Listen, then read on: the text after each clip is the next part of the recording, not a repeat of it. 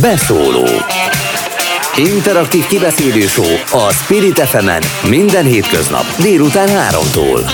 Várjuk hívásaikat a 0630 116 38 44-es nem emelt díjas telefonszámon. A mikrofonnál Hont András. Jó napot kívánok, és már itt is vagyok. Kellemes délutánt, május első hétköznapján mindenkinek. A amely nap arról is nevezetes, hogy az érettségizők megkezdték az idei vizsgákat.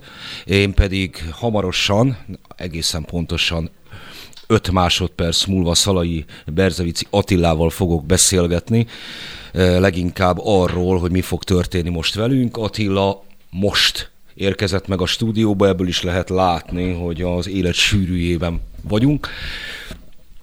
Elsősorban arról lesz a mai nap szó, hogy a világ újra fog-e indulni abban a formában, ahogy az elmúlt években, évtizedekben megismertük, avagy valami újhoz, de merőben szokatlanhoz kell majd hozzászoknunk. Jó napot! No, hát akkor a kérdésemet felteszem egyenesben is. Újraindul-e a világ olyan formában, amelyben mi ismertünk? A történelemből szedett tapasztalatok azt mutatják, hogy az élet megy tovább, és folytatódik, és mindig megtalál uh, egy optimális pályát az élet. De a történelmi közgazdaság történeti példák viszont azt mutatják, hogy az elmúlt 200 évben minden egyes pandémia után egy nagyon erőteljes, szelektív, de nagyon erőteljes gazdasági növekedés, robbanás volt jellemző, és ez várható most is, és nyilvánvalóan aki látta már az idei és a jövő évi előrejelzéseket, az láthatja, hogy komoly gazdasági növekedés vár ránk. Azt mondták egy évvel ezelőtt, arról szóltak a jóslatok, akkor még ugye nem egy egyéves viszonylatban gondolkodtunk a koronavírus járványról, meg főképp nem a járvány kezelésről, hogy azért lesz gyors visszapattanás, mert érintetlenek az infrastruktúrák gyakorlatilag minden egy adott ponttól kezdve tud majd ugyanúgy működni, mint a járvány előtti időszakban. Ehhez képest azért már láttunk átrendeződéseket mind a munkaerőpiacon, hiszen akik bizonyos ágazatokat elhagytak, azok egyáltalán biztos, hogy vissza fognak oda térni, másfelől pedig mindazon szakmákban, ahol tervezésre van szükség, hamarosan lesz egy ilyen beszélgető partnerünk, tehát mondjuk hónapokra előre fixálni kell dolgokat, azoknak most már két évre kell elhalasztaniuk. Ez, ez ne számomra azért nem a teljesen gyors helyreállást mutatja. Mint mondtam, ezek a, tehát egyrészt a GDP adatok általában ugye egy összegző adat, és ez a válság szelektív, és nyilvánvalóan a növekedési része is szelektív, de alapjába véve a, a sztori azért lesz az átlag fölött teljesítő növekedés a következő egy évben, mert többféle hatás mentén működnek a gazdasági szereplők. Az egyik, ami jellemző egyébként minden válságra, hogy tisztító tűzként szerepel az életünkbe, a gazdasági szereplők életébe, a gyenge kihullik és elveszik. Ez teret és további növekedési lehetőséget biztosít azoknak a gazdasági szereplőknek, akik viszont erősek, fittek, hatékonyabbak, versenyképesebbek. Aztán érzékelhetjük általában, hogy az elmúlt időszakban, az elmúlt több mint egy évben visszafogtuk a költekezést, a fogyasztást. Tehát abszolút minimumra uh, szorítottuk. Nyilván sokan vannak, akik uh, bevétel nélkül maradtak, és de vannak sokan, akiknek a bevétele, a munkája megmaradt, sőt fizetést is kapott, uh, mégis visszafogta teljes mértékben a fogyasztását. Tehát egy nettó azt lehet mondani, hogy az egész világ egy hatalmas pénzügyi megtakarítást hajtott végre, elhalasztotta az összes fogyasztását. Ez is minden válságra jellemző, hogy amikor bizonytalannak érezzük a jövőt és az egzisztenciánkat, a munkánkat, akkor bizony mindent uh, redukálunk, és csak a létszükségleti uh, fogyasztást csináltuk. Arról nem is beszélve, hogy nem is lehetett, nem is volt opció. Tehát ha, ha boltok zárva vannak, ha nem lehet utazni, akkor, akkor a, a piaci szereplők elhalasztották ezeket. Tehát ez a, ez a jelentős tőkefölhalmozás, ez is abba az irányba fog hatni, hogy az elkövetkezendő időszakban meg fog ugrani a fogyasztás, a beruházás. Aztán van egy nagyon pandémia specifikus történet is itt az egészben.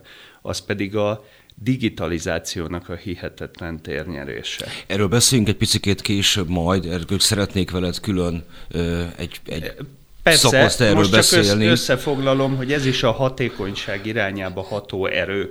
És ezek összességében azt kell, hogy mondjam, hogy egy, ja, és egy történelmi tapasztalat a negyedik, hogy valami miatt az emberek ö, bátrabbá válnak a pandémiák után.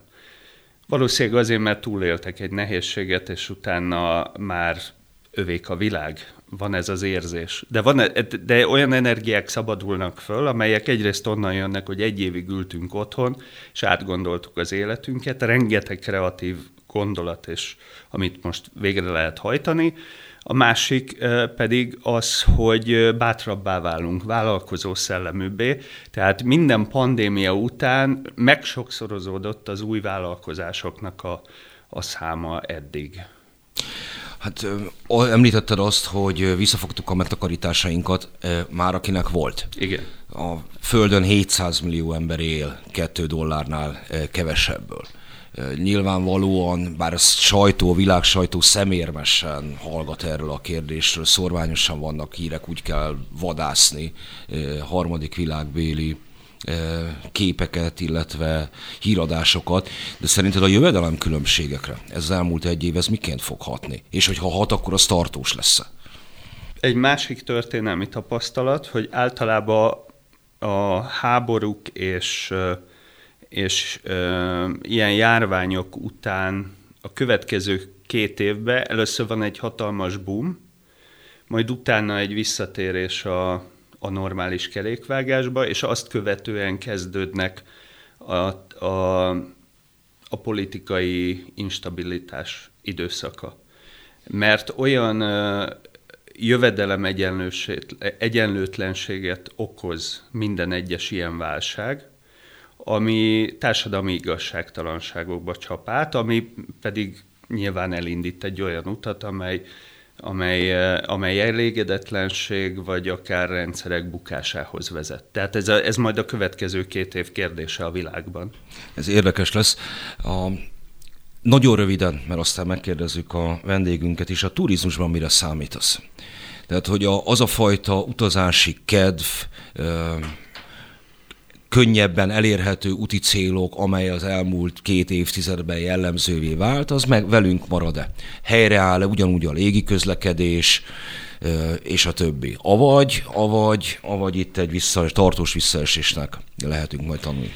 Hát én a válaszomat két részre osztanám. Azt gondolom, hogy az emberek, ha lekerül a médiából ez a téma, és mondjuk a COVID ugyanolyan hétköznapi része lesz az életünknek, mint az influenza, akkor az emberek vissza fognak abba a kerékvágásba állni, hogy három év múlva erre már nem emlékszünk. Tehát ez, ez nem lesz egy történelmi tényező az életünkbe.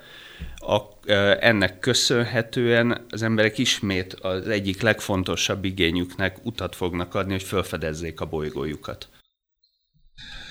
Nos, itt van velünk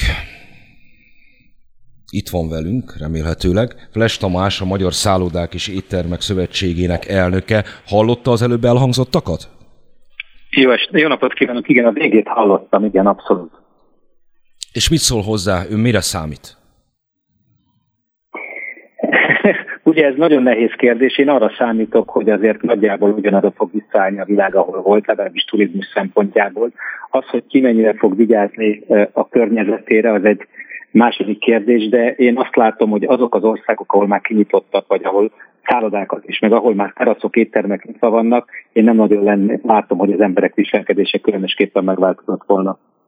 Önök éreznek már valamit foglalásokon, tagjaiknak a beruházási kedven, felújítási kedvén? Vannak már tapasztalatok az elmúlt hetekből?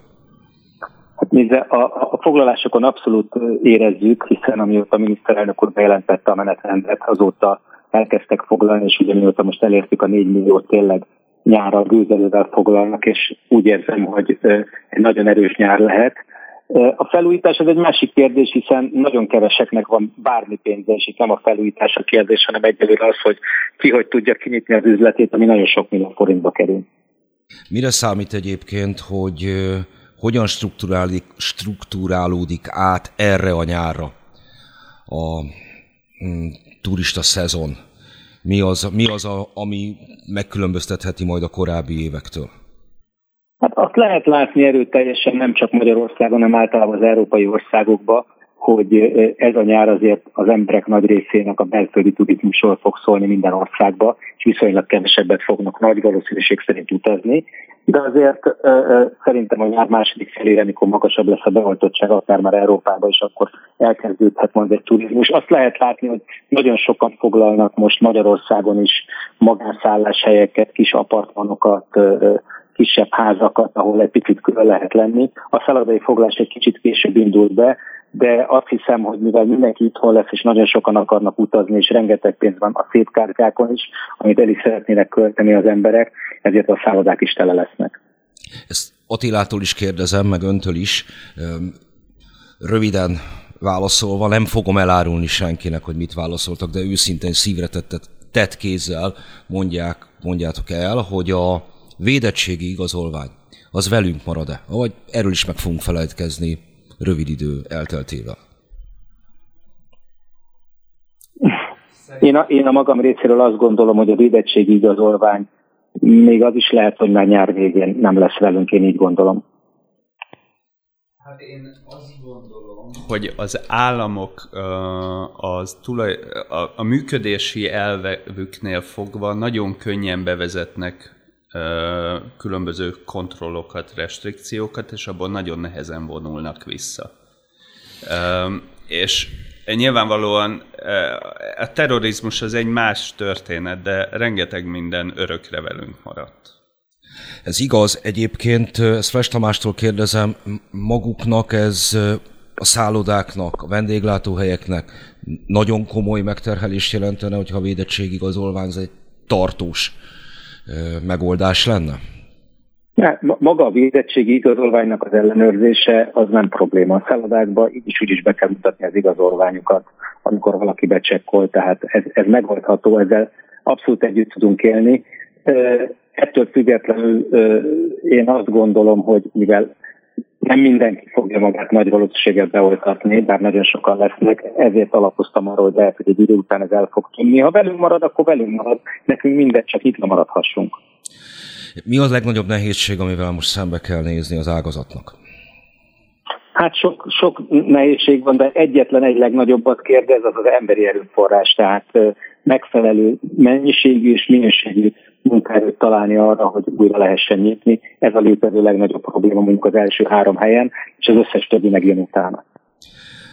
Az a tapasztalat, ezt múlt héten beszéltem, Szimpla Ábel, nem, elnézést, Zsendovics Ábellel a Szimpla kertulajdonosával, csak a beceneve ez, aki ugye az egyik legmenőbb belpesti romkocsmának az üzemeltetője, társtulajdonosa, és hogy, hogy ők bizony megérezték az elvándorlást a vendéglátásból, és hogy nagyon nehéz volt pótolniuk már a kinyitás pillanatában is a megfelelő munkaerőt. Mennyiben általános ez?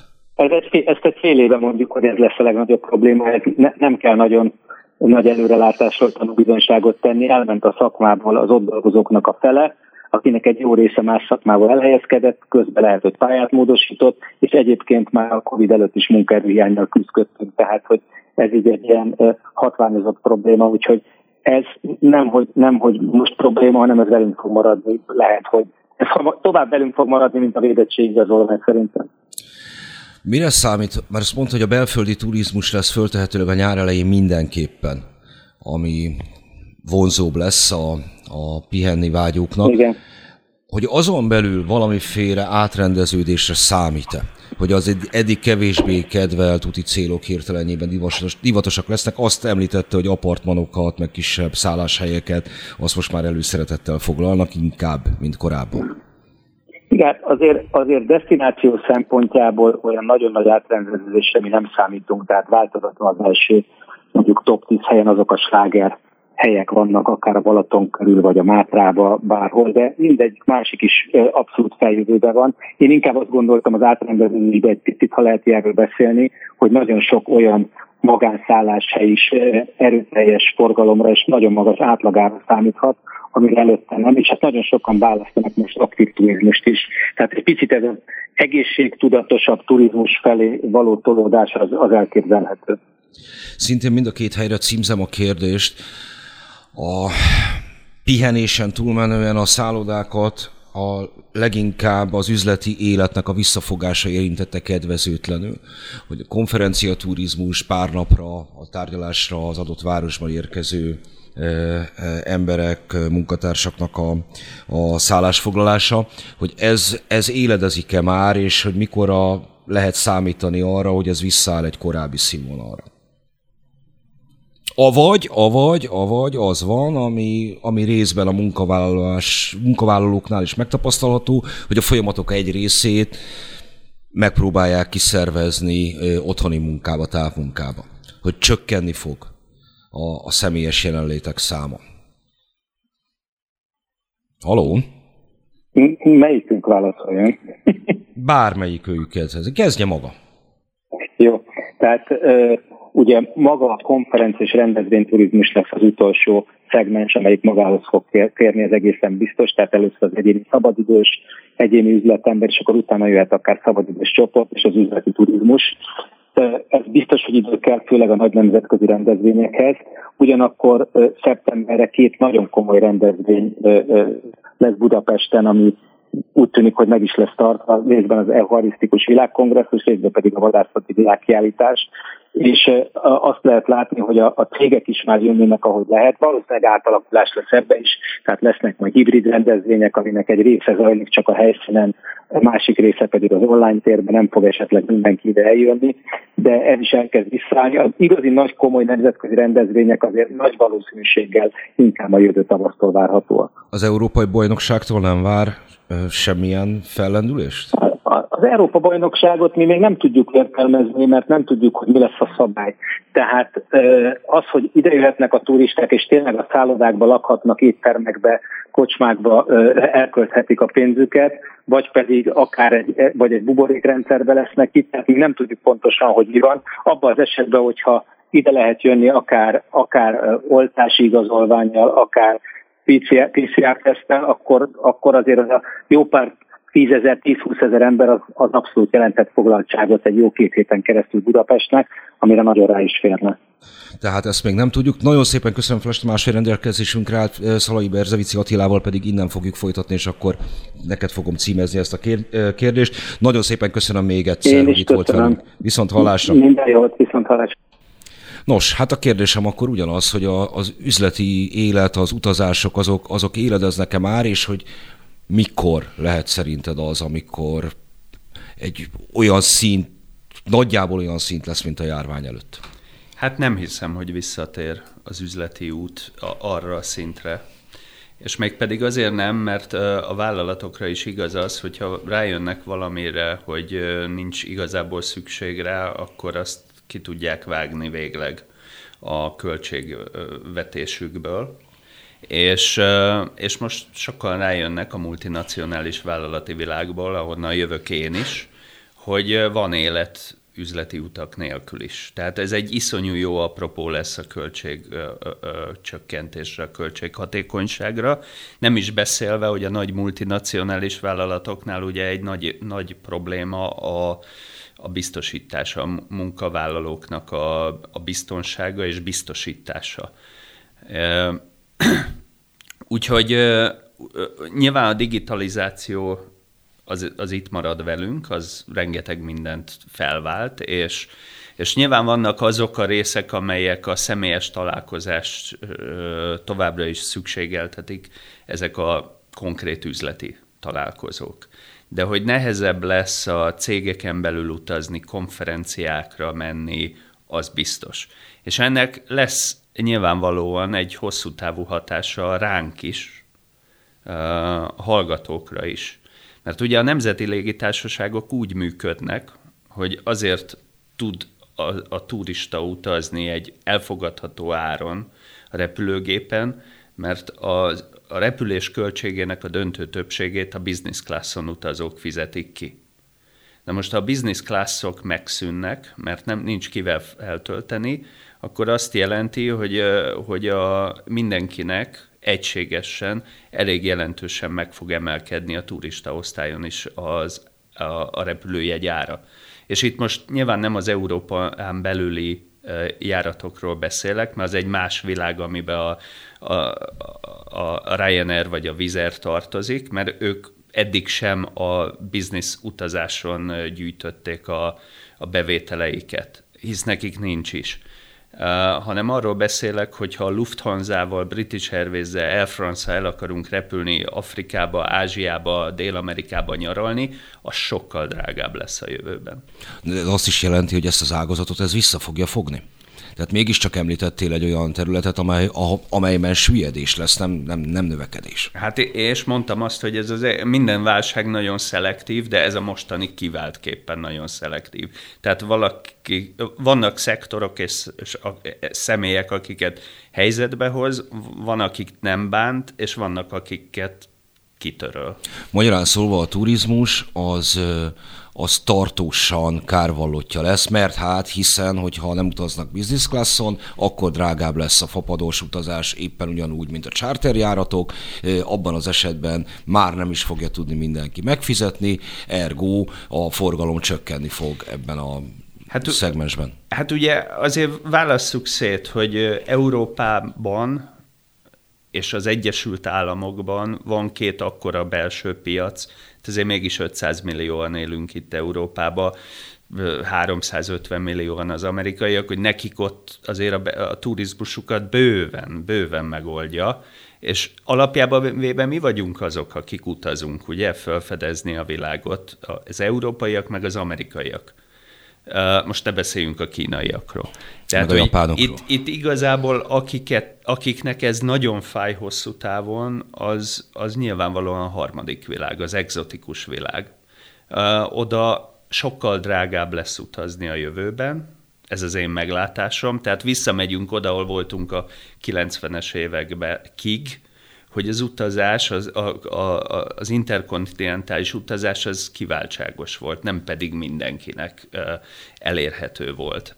Tehát ez megint a jövegedelem különbségeknél tartunk. Afrika turizmusa 400 milliárd, Ázsiai pedig 2000 milliárd dollárral járult hozzá az éves szinten világszerte megtermelt GDP-hez. És mint említettük már, itt azért nagyon sokan éltek olyan ok is ebből, akik napi két dollárnál kevesebből. Tehát ez, ez, ez azért a nemzetközi nagy rendszerekre is terheket fog rakni, a nagy nemzetközi szervezetekre, különböző gazdasági fórumokra valahol ezt is az európai és az észak-amerikai adófizetők fogják, vagy kell, hogy megérezzék. Hát nyilvánvalóan a gazdag, a nyugati világnak van felelőssége, e, és nem, ez nem pusztán szolidáris dolog, hanem egy gazdasági érdek is a piac építése és karbantartása, de, de azért alapjába véve látjuk azt is, hogy az, el, az elmúlt időszakban megjelent nagyon az az izolációs, nacionalista politika és, és attitűd mindenhol, hogy mindenki a saját határait védi, ott arra gondol leginkább, és ott próbálja a pozícióit megőrizni. Ezt meglátjuk, szerintem a legfontosabb lenyomata ennek az egésznek, hogy a nyugati világ hogy fog viszonyulni a vakcinában, mert addig nem lesz a teljes mértékben a COVID kontroll alá hozva, még mind az öt kontinensen ez nincs elintézve. Már pedig azt látjuk, hogy egy vakcina háború egyik része az, hogy kinek az oltása van helyzetbe hozva, a másik az, hogy előbb a mi állampolgáraink legyenek rendbe, aztán utána törődünk a többiekkel. Na most itt ez, e, szerintem ez, ez egy jó lenyomata lesz, hogy, hogy a nyugati világ hogy fogja vakcinával milyen gyorsan ellátni Afrikát, Dél-Amerikát, Ázsiát.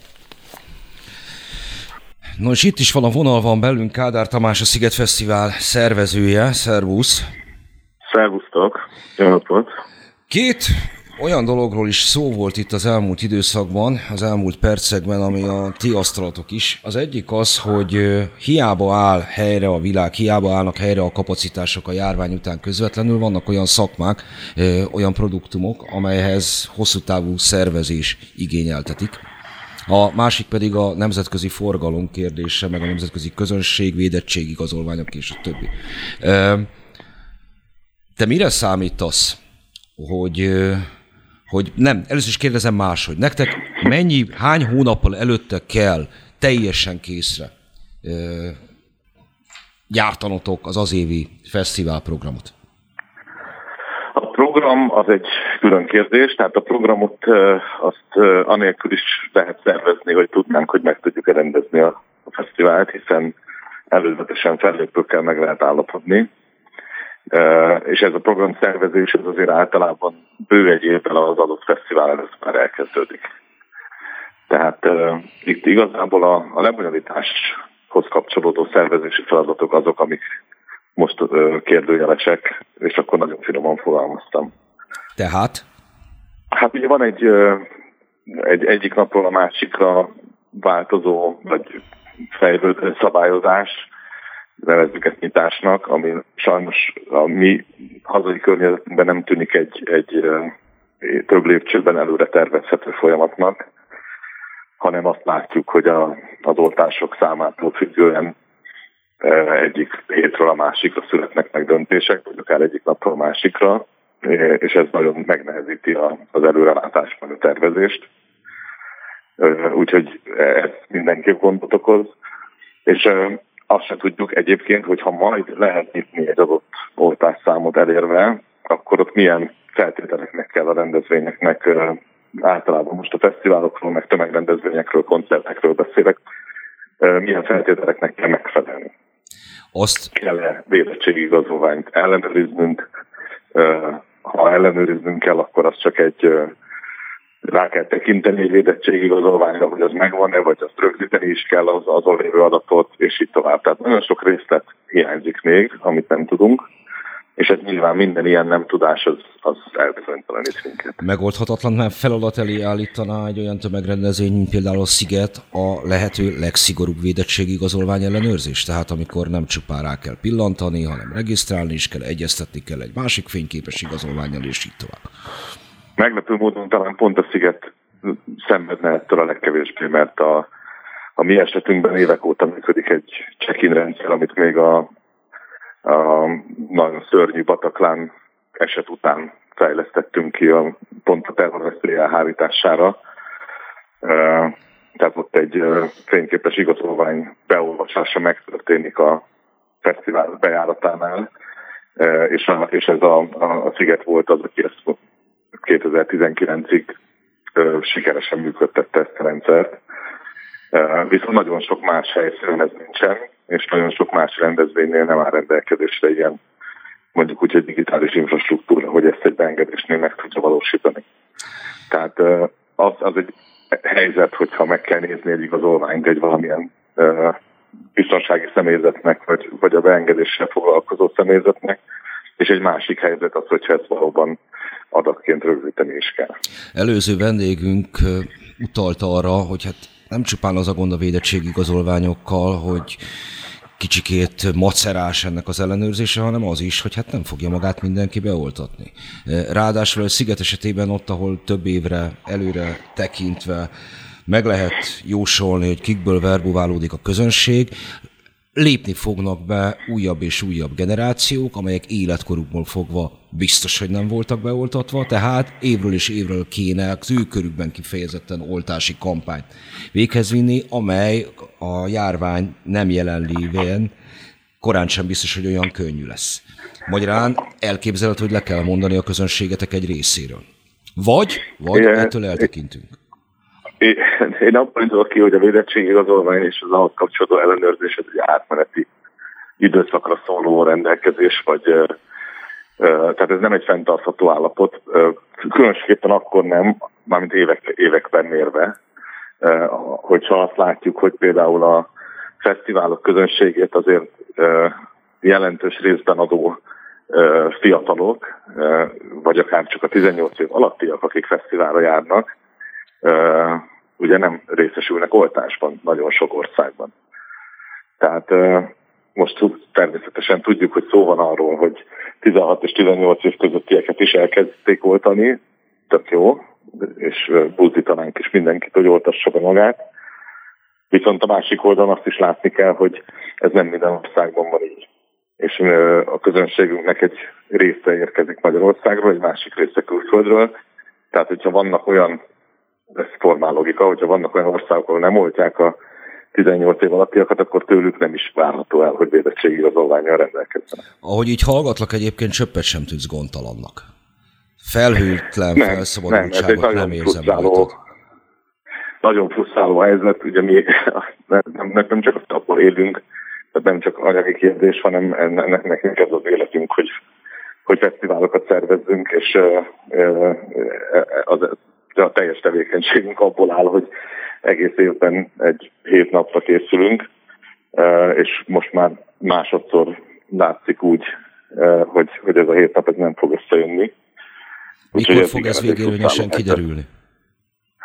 Hát én azt gondolom, hogy ez nagyon, a nagyon közeli jövőben erről már? Kell majd a... Tessék? A héten már? Elképzelhető, hogy a héten igen, ki fogunk jönni a, a döntésünkkel. Nyilván minden utolsó szalmaszába próbálunk belekapasz, belekapaszkodni. Semmiképp sem segített, segíti a pozitív döntést, hogy most a 4 milliós határnál a zenés táncos rendezvények akár bármilyen korlátozó intézkedés mellett is, de úgy, ahogy van kimaradtak most a nyitási tervből. Tehát a sportesemények ugye megnyitottak megint, de a, a zenés táncos rendezvények, ugye ezek a koncertek és fesztiválok, ezek továbbra is teljes tiltás alatt vannak. A családomban igen kedvelt ajándékozási forma a szigetjegyeknek az adományozása ne biztassak senkit arra, hogy az, idei évben születés, vagy napra, vagy egyéb jeles alkalomra a másiknak. Nem árt tőlem, hogy lebeszélek erről, mert egyrészt minden olyan vendégünknek, aki jegyen rendelkezett a, a, a Utas Fesztiválra, annak fölajánlottuk már akkor, hogy a 21-es fesztiválra is érvényes lesz, ez ugyanúgy tovább görgethető majd a abban az esetben, ha ez a helyzet áll elő a 22-es fesztiválra. Tehát egyrészt a megvásárolt jegyek azok mindig érvényesek a következő megrendezendő fesztiválra is, illetve hogyha ezzel nem kíván élni a kedves vendégünk, akkor természetesen visszatérítjük a jegyárát. Tehát a mi esetünkben nem fordulhat az elő, hogy ez elvész ez a lehetőség, vagy ez a pénz. Ezt, ezt minden vendégünknek garantáltuk, hogy a megvásárolt jegyének az értékét vagy visszakapja, vagy pedig a jegye érvényes lesz a következő fesztivál. Végül is, ha ez így megy, tovább görgetitek magatok előtt, akkor hogyha valaki kapott érettségére egy szigetjegyet, az mondjuk a házassági nász ajándékul, vagy aztán jó lesz.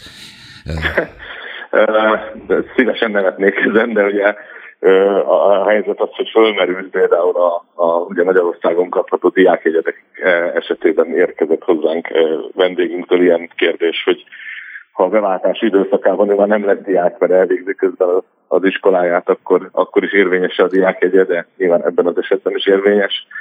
Tehát azt is látni kell, hogy általában a, a magyar zeneiparban, vagy a rendezvény szervező szakmában ez, ez, ezek a elmaradó szezonok, ezek hihetetlen nagy válságot okoztak. Tehát itt nagyon komoly egzisztenciális kérdésről is van szó, amikor a fesztiválok helyzetéről beszélünk. A munkaerő elvándorlás, amely az egész szektort sújtotta már, mint a vendéglátást, turizmust, azt titeket mennyiben érint?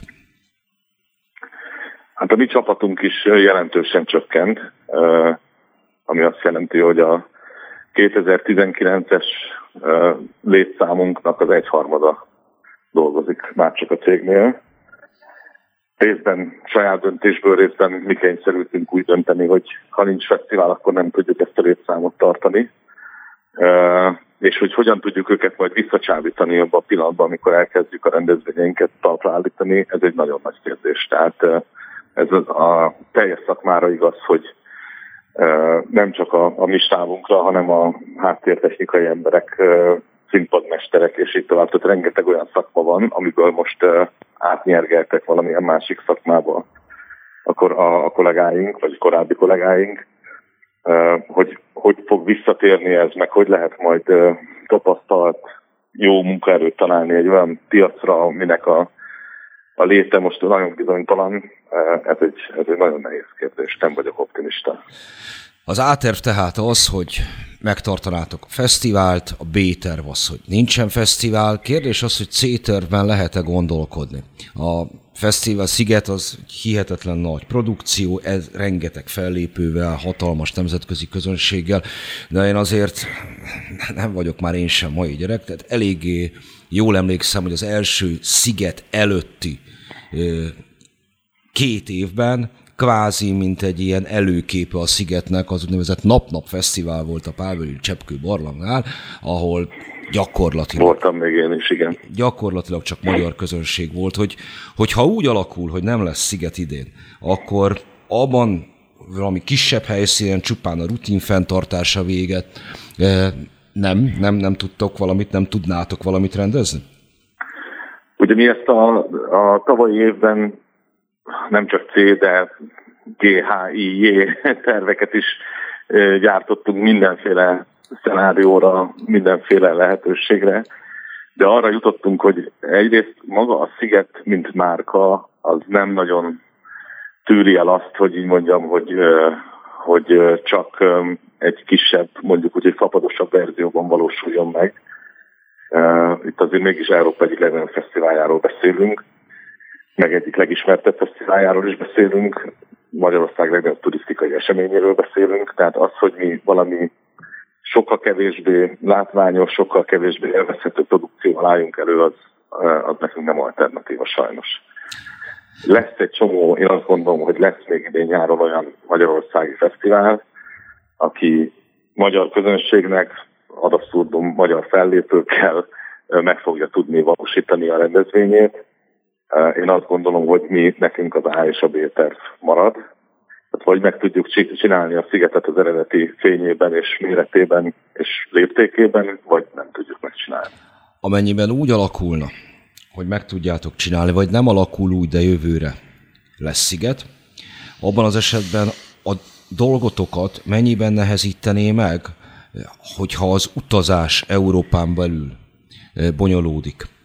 Abban az esetben, hogyha ha védettségigazolványokat kérnének a határokon, vagy amiről idáig beszéltünk Szalai Berzevici Attilával, hogy például drágulnak a, a fapadosok jegyei.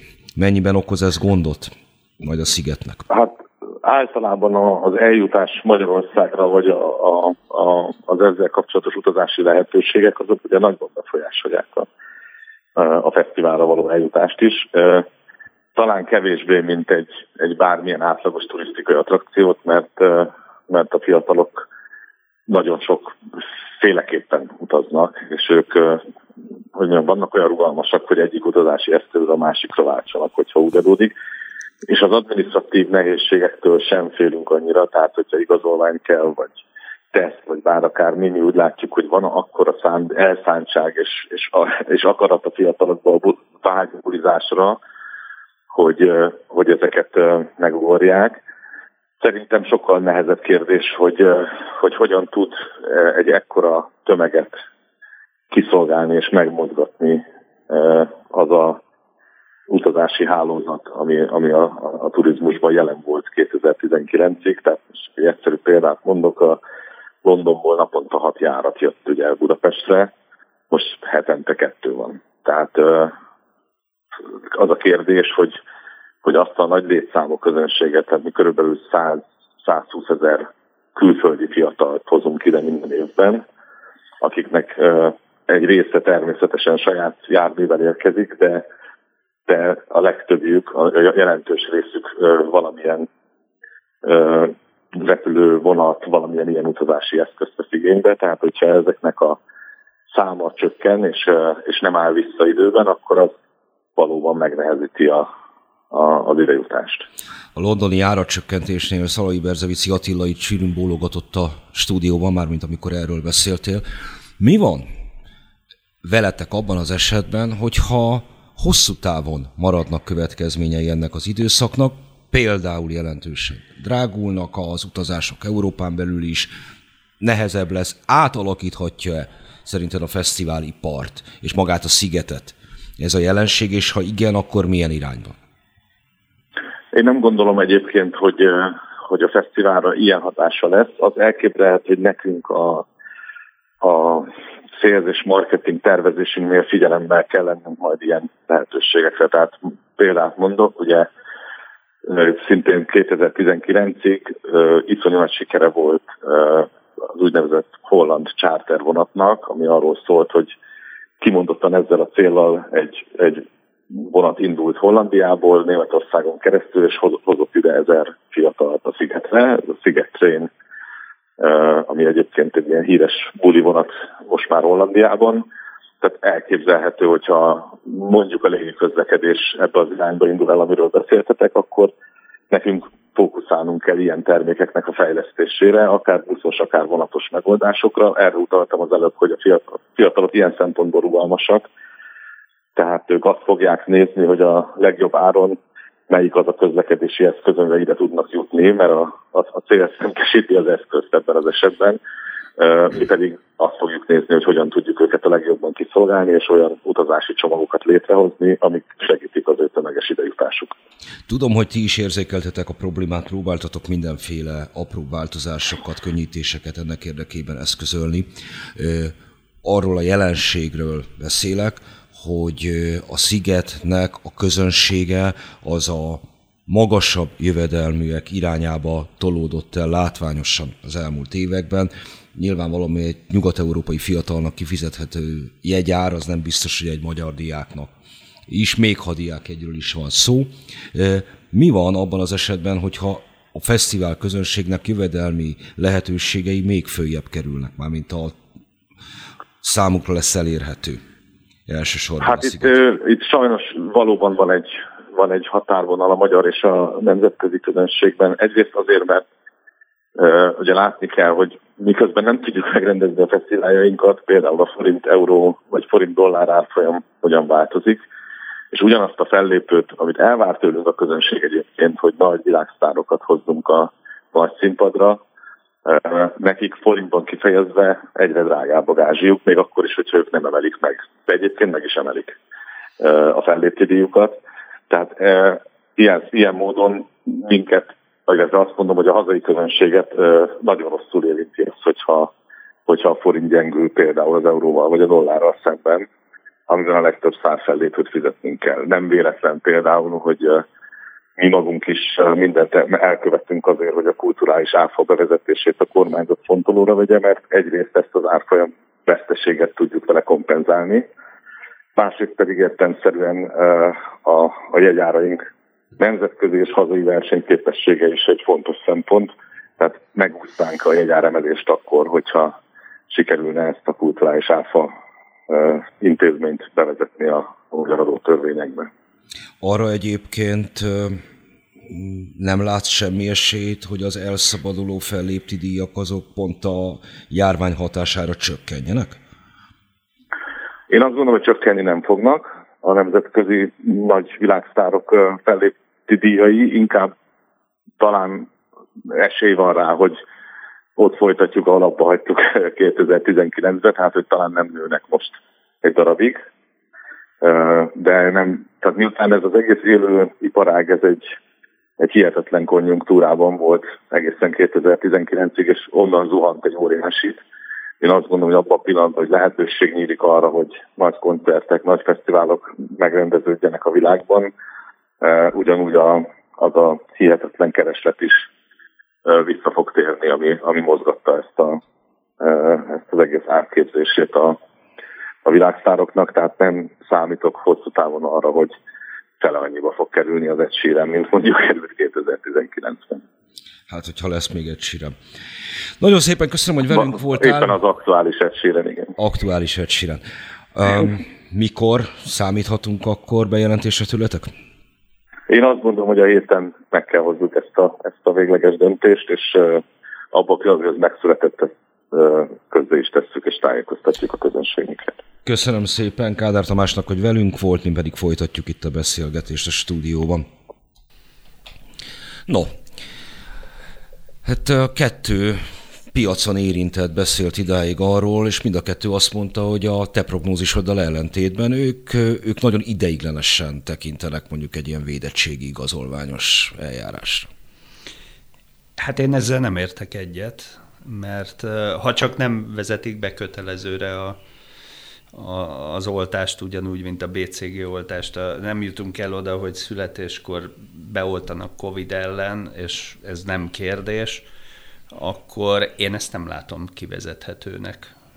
Tehát vagy kötelezővé teszik az oltást, vagy pedig kötelezővé fogja tenni a világ a, az oltási útlevelet. Tehát most még ez, az, ez a helyi igazolványok vannak, én arra számítok, hogy ez majd lesz egy EU-s igazolvány, aztán lesz majd egy transatlanti, tehát szépen lassan kialakul egy olyan igazolványa, hogy nem mehetsz Afrikába a sárga kis oltási könyved nélkül, amiben bizonyítod, hogy ilyen-olyan oltásod van, e, bizonyos szolgáltatásokból ki fogsz maradni, ha nem lesz oltásod.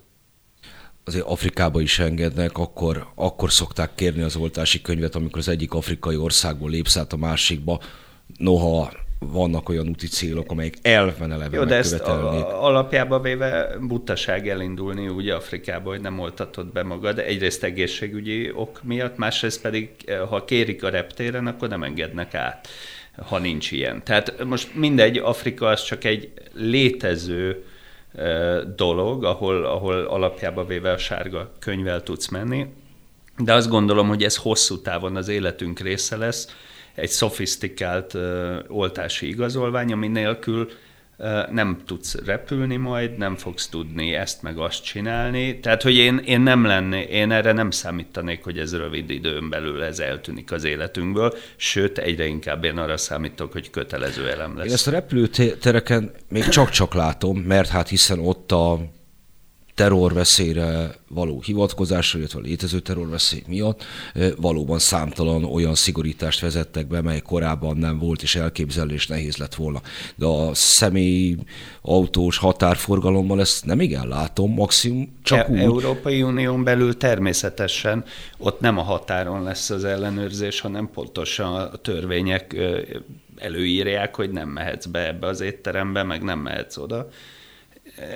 Tehát, hogy a Schengenen, vagy pedig a, a, a szolgáltatási egységeknél lesz ez, ez hosszú távon előírva. Tehát én, aki, akivel virológussal beszélgetek erről, senki nem mondja azt, hogy ez, ez ezzel, hogy megvan az oltásunk, ez a probléma ki lesz vezetve. Ez nem lesz kivezetve a Covid az életünkből, ez nagyon sok éven át itt lesz velünk.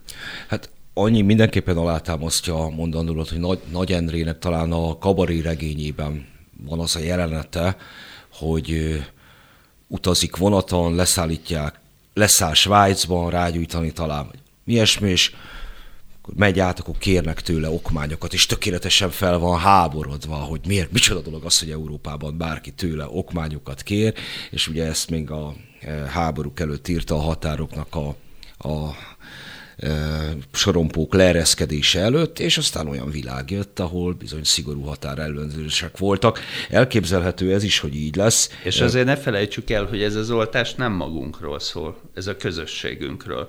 Tehát itt nem arról szól az elsősorban a kérdés, hogy én védett vagyok, vagy nem, hanem hogy meg, képes vagyok-e megfertőzni másokat, és ilyen szempontból teljesen normális, hogy elvárjuk, hogy mindenki legyen beoltva, aki pedig ezt nem, ezt nem fogadja el, az pedig nem menjen közösség. De hát, ha valaki már be van oltva, azt nem tudja megfertőzni, megfertőzni a beoltatlan.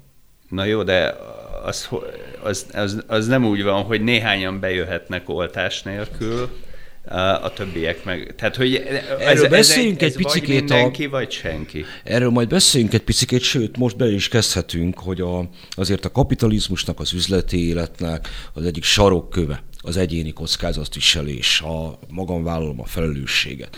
Hogy, hogy itt az elmúlt egy évben ennek a szellemisége mennyiben változott meg a közösségi kockázatviselés irányába. Hogy ennek, ennek az üzleti életben szerinted lesznek-e hatásai? Hát, mint mondtam az elején, megnövekszik a kockázat ti kedve általában egy pandémia után. Tehát az elmúlt 200 év ezt mutatta, hogy a vállalkozó szellemnek jót tett az ilyen egyéves lezárás sok áldozattal, veszélyes helyzettel. De most mégis azt látom, hogy a világ elsősorban az arra törekszik, hogy amígen kockázatot a személyes életéből ki lehet zárni valakinek, akkor azt próbálja is meg kizárni. És hogy ez, ez, ez merőben idegen a kockázatviselésnek az alapvető attitűdjétől. Hát ez természetes. Tehát a második világháború óta nem élt senki olyan környezetben, ahol elvesztheti az életét. Egy olyan, egy olyan tömegeseményen, ami alap, tehát hogy egy, új, egy teljesen új helyzettel szembesült mindenki a világban, és erre reagálni kell, az államok reagálnak, ki gyorsabban, ki lassabban, ki jól, ki kevésbé jól, de, de ebbe az egész Covid-ba egy tanulási folyamaton esett át mindenki, és ez szépen átmegy a, a, és része lesz az életünknek, ugyanúgy, mint ahogy bemegyünk a reptéren, és át kell mennünk egy egyre szigorúbb ellenőrzésen, amit ugye a terrorizmus hozott be. E, Ma már el se tudjuk képzelni enélkül az életet, beleszoktunk. Hát én azért el tudnám képzelni az életemet enélkül, de... De hát akkor ugye meg azt a kockázatot futjuk, hogy a szeptember 11-i események megtörténhetnek velünk. A Réz Andrással beszéltem a múlt héten itt ebben a stúdióban, mármint én voltam ebben a stúdióban, ő meg a vonal túlsó végén, és ő egyébként az egész jelenség kibontakozását, ezt a fajta érzékenységet a kockázatokra, meg a hárítást, azt kifejezetten szeptember 11-éhez kötötte. Hát ez egy határkő volt. Tehát, hogy az emberek biztonság iránti igénye, az körülbelül onnantól, vagy annak a felértékelődése, fokozott igénye, azt ő, ő odadatálja ahhoz az időponthoz. De egyébként apropó, egy mondat erejénk erről térjünk vissza, aztán úgyis hírek lesznek és szünet, hogy e, te ezt hogy őrzöd 2001. szeptember 11-ét az emlékeidben? Hát én nagyon elevenen, mert kettő nappal előtte voltam a World Trade Centerbe.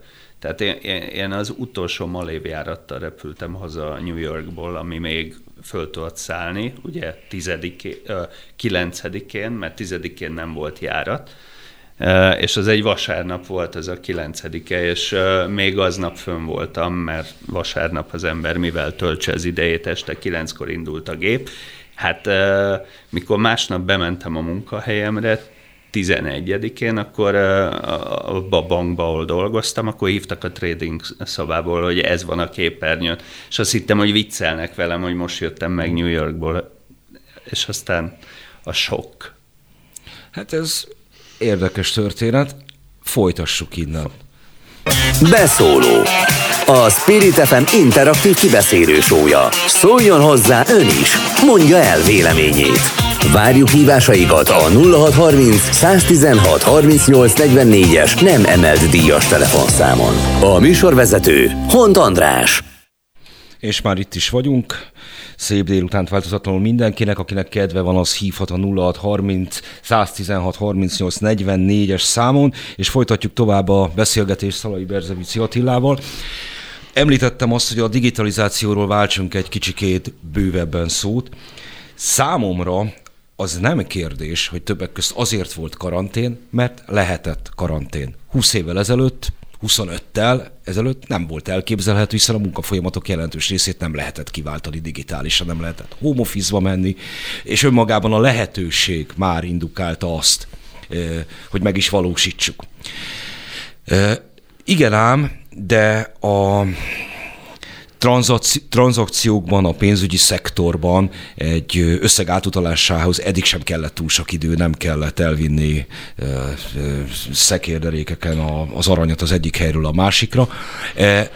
Milyen olyan folyamatok lehetnek, amelyet mégis ez az időszak indít be. A digitalizáció pénzügyi szektorban még hova tud fejlődni? Hát a digitalizáció kevésbé a pénzügyi szektort fogja befolyásolni, vagy új pályára tenni, mert ott eddig is már megindult az a folyamat a pandémia nélkül is az elmúlt öt tíz évben, hogy próbáljuk csökkenteni a, a kontaktusszámot az ügyfelekkel, és az e-banking előre tört, um, és egyre kevésbé volt az ember arra kényszerülve, hogy elmenjen a bankfiókba, és ott intézze a dolgait.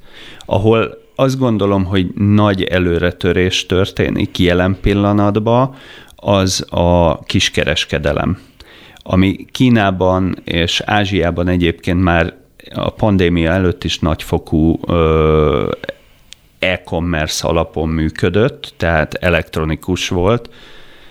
Ez Európában és Egyesült Államokban még nem volt jellemző. Itt még azért szeretünk elmenni a boltokba, és ott megvár, fölpróbálni, kipróbálni, megvásárolni. Ez most megváltozik, ez a folyamat föl fog gyorsulni. Amerikában csak az elmúlt egy évben, épp néztem erről egy cikket, 9000 áruház, a nagy franchise-ok hálózatából 9000 áruház szűnt meg, és ennek nyilván van egy egészségügyi oka, van egy kényelmi oka, hozzászokik az ember, de van most már a boltok részéről is egy, egy igény. Mégpedig azért, mert amikor elektronikusan mondjuk a laptopomról vagy a telefonomról vásárolok, akkor elektronikus nyomot hagyok magam mögött, amit adatnak hívunk. És az adat egyre értékesebb kincs. A leg, talán a legértékesebb, uh, uh, hogy mondjam, áru az arany mellett. Uh, Ugye az elmúlt időszakban, az évtizedekben úgy nézett ki a vásárlás, hogy, hogy a, az, a, a gyártók kitaláltak valami terméket, és azt mondták, hogy el kell adni ezt minél, és ki, ki kell találni, reklámozni kell, és a többi. Most viszont az adatból már tudják pontosan, hogy kinek mi kell. Valaki bemegy Amerikába egy Nike boltba, akkor azt látja, hogy egy űrállomásra érkezik. Tehát az adat olyan mértékben segíti a hatékonyságot, hogy az gyártsanak olyan méretben, olyan színben, amire ténylegesen kínálat van, és azok a boltok, amik ugye ma áruházaként működnek, azok ilyen vakon repülnek.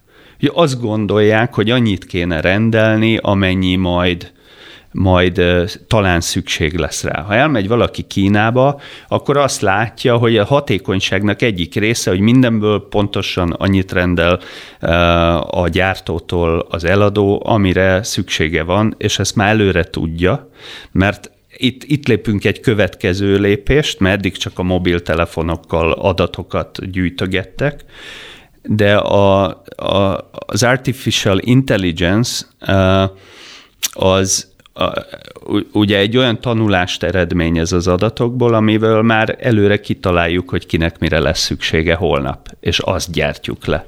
De ez buborékból is zár azért mindannyiunkat, mert hát hiszen egyre kevesebb olyan dologgal találkozik az ember, ami nem rá van optimalizálva.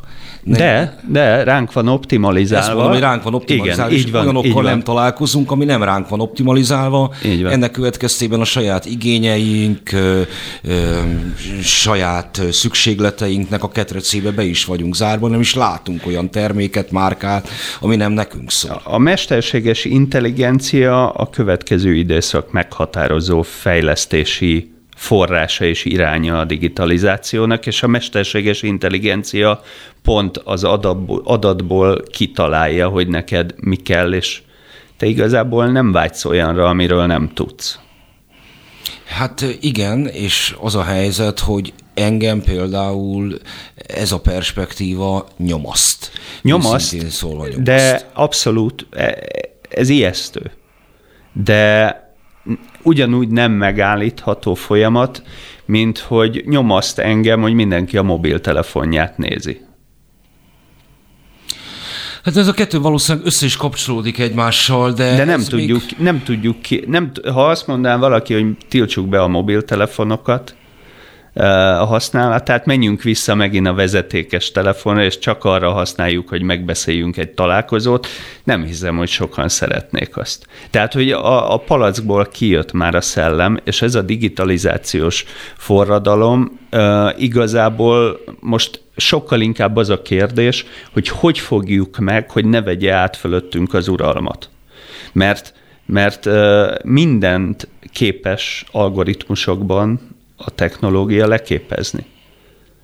Hát egy bizonyos talapzaton felül, mert azért a lét alapvető titkait azt még algoritmusok segítségével sem fogjuk tudni De azt is lefogja. Tehát le fogják tudni képezni a kreativitást, azt, hogy az érzelmeinket csak, csak még pontosabban. Sőt, a digitalizációnak a, az egyik következő nagy állomása ha már itt az oltások világában vagyunk, és ugye sokan viccelődtek azzal, hogy Bill Gates ugye csipteket telepít belénk. Ez, ez, eljutunk arra a pontra, ahol, ahol nanorobotok fogják a szöveteinket helyettesíteni, és ők fognak megküzdeni a vírusokkal, nem pedig gyógyszerek. Úgyhogy ez, ez egy távoli beszélgetés, de hogy, hogy a digitalizációs folyamat nem megállítható és visszafordítható, az olyan biztos, mint ahogy a nap föl kell de ettől függetlenül még a, mondom, a lét, még a lét alapvető titkait olyan mértékig még nem fejtettük meg, amiről te beszélsz, azok részint kémiai folyamatok, részint biológiai folyamatok, nyilvánvalóan kiválthatók digitalizációval is, vagy legalábbis modellezhetők. Kant munkássága arról szól, hogy emberek vagyunk, ennek következtében az emberi logikán kívüli dolgokat egyszerűen nem is tudjuk érzékelni, például azt, hogy miért vagyunk a Földön. Odáig az, hogy onnantól kezdve, hogy hogyan kell optimálisan működni, azt talán-talán meg tudjuk mondani, de van egy, van, van, van, van, van azzal kapcsolatban kételjem, hogy hirtelenjében a robotok fogják kívántani Kantot. Na de, hallgassuk Istvánt, hogy erről mit mond, vagy bármi másról. Jó napot kívánok, mert ha minden igaz, van velünk egy telefonáló. Üdvözlöm, üdvözlöm István, mindenkinek jó napot, igen. Jó napot hát kívánok. A, a jó napot, igen. Parancsoljon! Gondolom valamilyen na, hát célra a, hívott. Na igazolvány pont itt van a kezemben, mert holnap megyek a második oltásra. És hát én ezt egy borzasztó hamis dolognak tartom, mert az első inekció ugye megvolt, holnap megyek a másikra, és majd onnan két hét múlva ö, lehetek védett. Tehát ez egy ez egy erőszakos nyitás, vagy amit már nagyon szeretnének az emberek, ez gyakorta egy politikai húzás, mert hát az emberek amúgy is már legük van, és nagyon szeretnék ezt a dolgot. De hát el kell, hogy mondjam, hogy én még mindig félek, és szerintem jobb, hogy más polgártársam is azért, azért nem kell félni, hanem inkább tartani kell ettől a dologtól. Tehát az, ami most a kezemben van, ez egy borzasztó hamis dolog. Szépnek, jónak tűnik, jó volna elhinni, védettségi igazolvány, az van ráírva. De itt hiába igazoljuk a védettséget, ha nincs. Ön mivel foglalkozik? Igen. Ön mivel foglalkozik? Hát én most van egy nagyon 70%-os súlyos fogyatékos gyermekem, annak vagyok a gondozója, és sajnos mással nem tudok foglalkozni, mert ő 24 órás. Értem, értem, Tehát, értem. Tehát otthon ápolja. Végül is eddig bújdostunk, hetente egyszer vásárolunk kártyával, maszkba, nem megyünk sehova, borzasztó, mert muszáj megvenni, ami éppen van a kisboltban, mert ugye nem városon lakunk, és hát nekünk ez egy rémálom, de akkor sem merjük kidugni az órunkat, amíg, amíg meg nem kapjuk a második injekciót, meg el nem telik két hét. Tehát én, én nekem, én mikor, mikor hallom a tévében, mert jobban csak ATV-t vagy RTL-t nézek, mert sajnos a, a többi média az, az kicsit elcsuklott olyan értelemben, hogy hát a fizetésüket és végül is a pénzüket is a fidesztől kapják, meg azt is szolgálják. Tehát én ennek nem akarom kitenni magam. Viszont nem akarok, nem akarok ebbe a dologba, mert ugye ott volt az első turnus a vírusnál, ami után plakátgyártás, nagyon jó munkát végeztünk, az állam részéről, mert ugye jött, jött ez, a, ez a világ legtöbb halottja, meg egyéb dolgok. Tehát én azt tudom mondani a honfitársaimnak, hogy nagyon-nagyon húzzak össze, ilyet, hogy futballmeccs, meg ilyesminek felejtsenek is el. Hát jó, mennek sokan, mert rengeteg emberrel azért messziről beszélgetek, mondják, hogy nem is olyan veszélyes ez, meg máskor is volt az, hogy a tüdőgyulladásba bele lehet halni, de én, én, én, ahogy nézem, azért ez egy eléggé, eléggé uh, nehéz dolog, tehát uh, úgy az orvosoknak, úgy, úgy mindenkinek, és ehhez, ehhez a vírushoz, ahogy látom, kevés az, amit, amit legjobban kaptunk itt a, a, az elmúlt év során, hogy mossanak kezet, meg vegyenek maszkot. ez, ez, egy borzasztó, Azért borzasztó annyit megnyugtatással tudok közölni, hogy tavaly ilyenkor a vírus azért eltűnt az országból, eh, ahogy Európa nagy részéből is, az úgyben majdnem biztosan nyugodt lehet, hogy a nyár folyamán nincsen veszélynek kitéve. Ez biztos, hogy így van, de viszont ahogy én, én figyeltem, tehát az, a, így mint laikus ember, tehát a szányvíz, meg a környezetünk, meg az egész világ, ez egy rakodó vírus. Tehát ez egy rakodik, rakodik, rakodik, majd előjön megint. Ez nem fog kimenni az életünkből, és majd emlékezem De hát vissza, mindig, is, mindig is velünk volt. Vagy ez mindig, mindig is velünk volt, mert én, én mondjuk csak azt találom furcsának, hogy hogy a madárinfluenza, a H1, az ölték az állatokat már előtt 25 évvel, és hát én beszéltem állatorvossal ezelőtt jó 20 évvel, aki azt mondta, ez emberre is át lehet.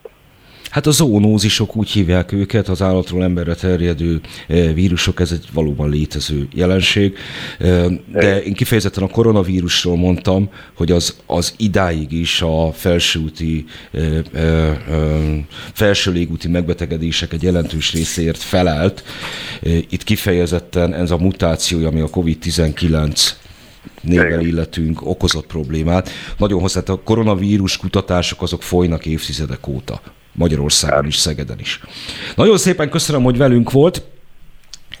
Igen, örülök, hogy elmondhattam a véleményemet, és hát mondom minden honfitársamnak azt tudom mondani, azért, azért jó, örülök, hogy az állam ki akarja használni azt, hogy, hogy szeretnének már szabadok, vagy bármikor, de azért óvatosan kell ez az egész dologgal bánni, tehát azért jó gondolják végig, hogy mit, mert most már fiatalokat is üldözi ez, jó.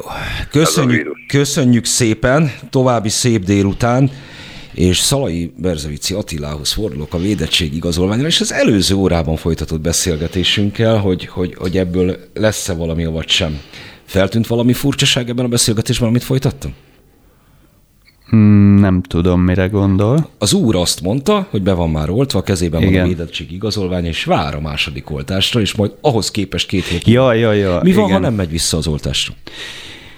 Senki nem fogja tőle Attila visszaadni a védettség igazolványát. Most eh, én azt, nyilván eh, én például április 5-én voltam beoltva, első, és még mindig nem kaptam meg az igazolványomat. Tehát ugye most már egy hónap eltelt.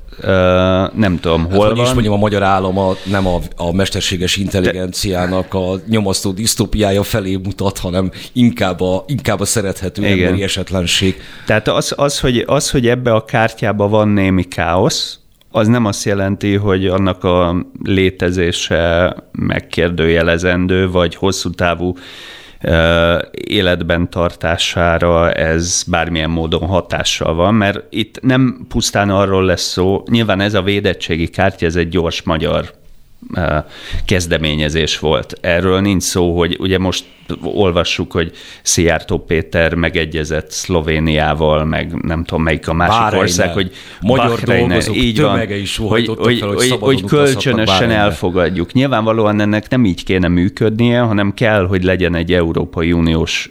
Beszóló Interaktív kibeszélő show a Spirit fm minden hétköznap délután 嗯 szóval, igen. Tehát, hogy kell, hogy legyen majd egy Európai Uniós standard igazolvány vagy útlevél, amit elfogadnak az Egyesült Államokban, elfogadnak mindenhol a világon, és, és ez ugyanolyan lesz, mint ahogy az útlevelet is mindenhol elfogadják, és annak is megvan egy standard része, elemei. Tehát, hogy ez, én azt gondolom, hogy ez az elkövetkező időszakban azért ez nagy fogban nemzetközi, nemzetközi szinten standardizálódni fog, és akkor a magyar igazolvány az, az valószínűleg majd mással lesz helyettesítve. Hát egyelőre még az sincsen feltüntetve, hogy mivel oltottak, illetve... Hát e, igen, szóval, e, szóval vegyük azt, hogy ez az igazolvány, ez egy magyar házi igazolvány, arra lesz jó, hogy itthon a vendéglátósok, a, a szolgáltatási szektor tudja, hogy kivel kitengedhet be. De majd, mikor ez, megállapodnak e, nemzetközi szinten, akkor azt gondolom, hogy ez le lesz cserélve. No, hát akkor ezzel kapcsolatban jövő ilyenkor majd folytassunk egy beszélgetést, hogy hogyan is alakul.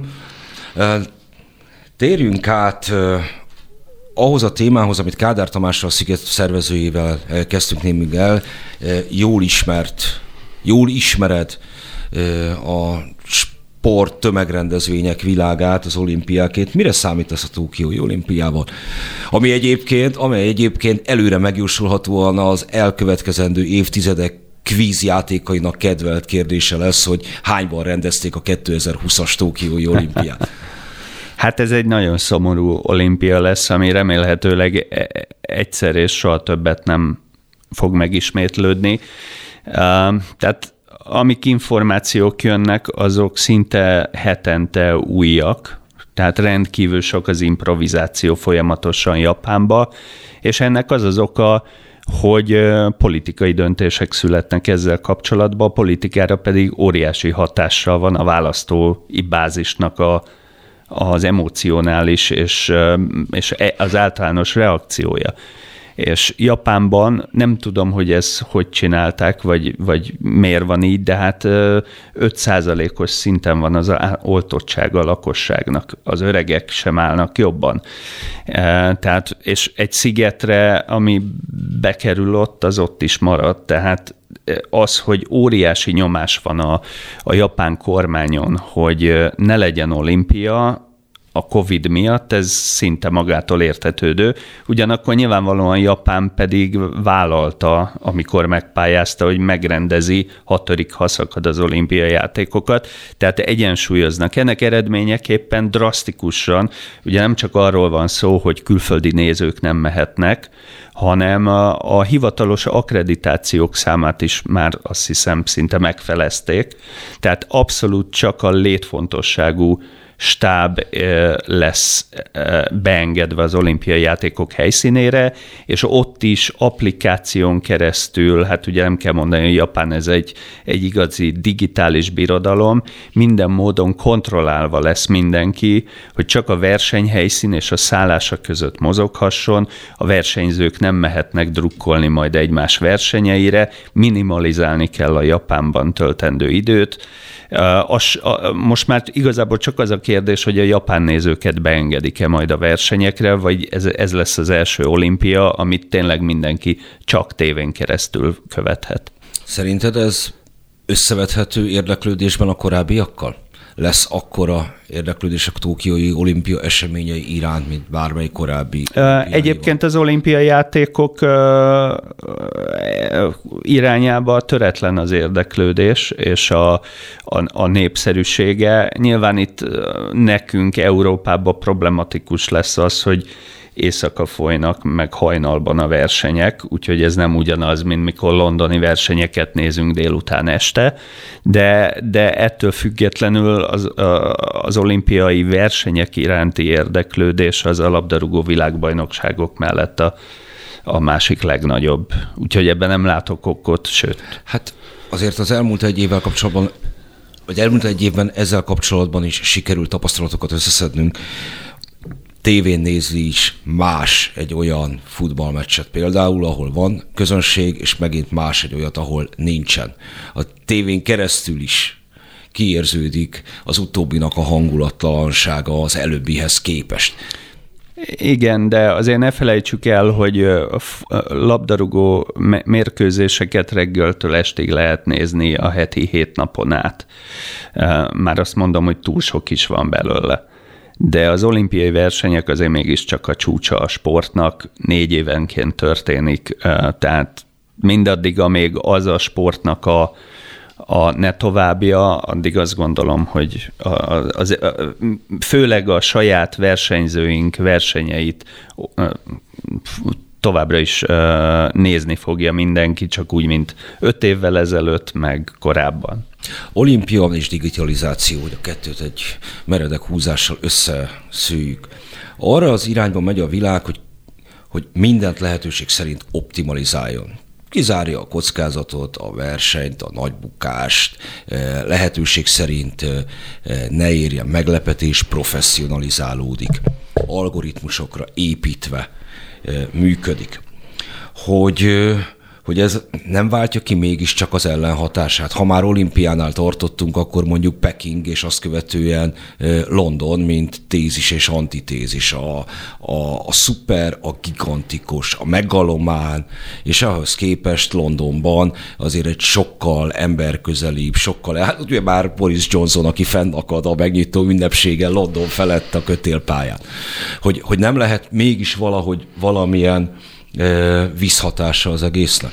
Én, én pozitívan állok ehhez, vagy optimista vagyok, mert én látom, a, olvastam a, a különböző anyagokat, amik jön a Nemzetközi Olimpiai Bizottságtól, és például egy nagyon fontos szempont a, a NOP stratégiájában a jövőre vonatkozóan, hogy a pályázó városok figyelembe vegyék a japán költségtakarékossági kényszerintézkedések hatásait és implementálását a saját esetükben is.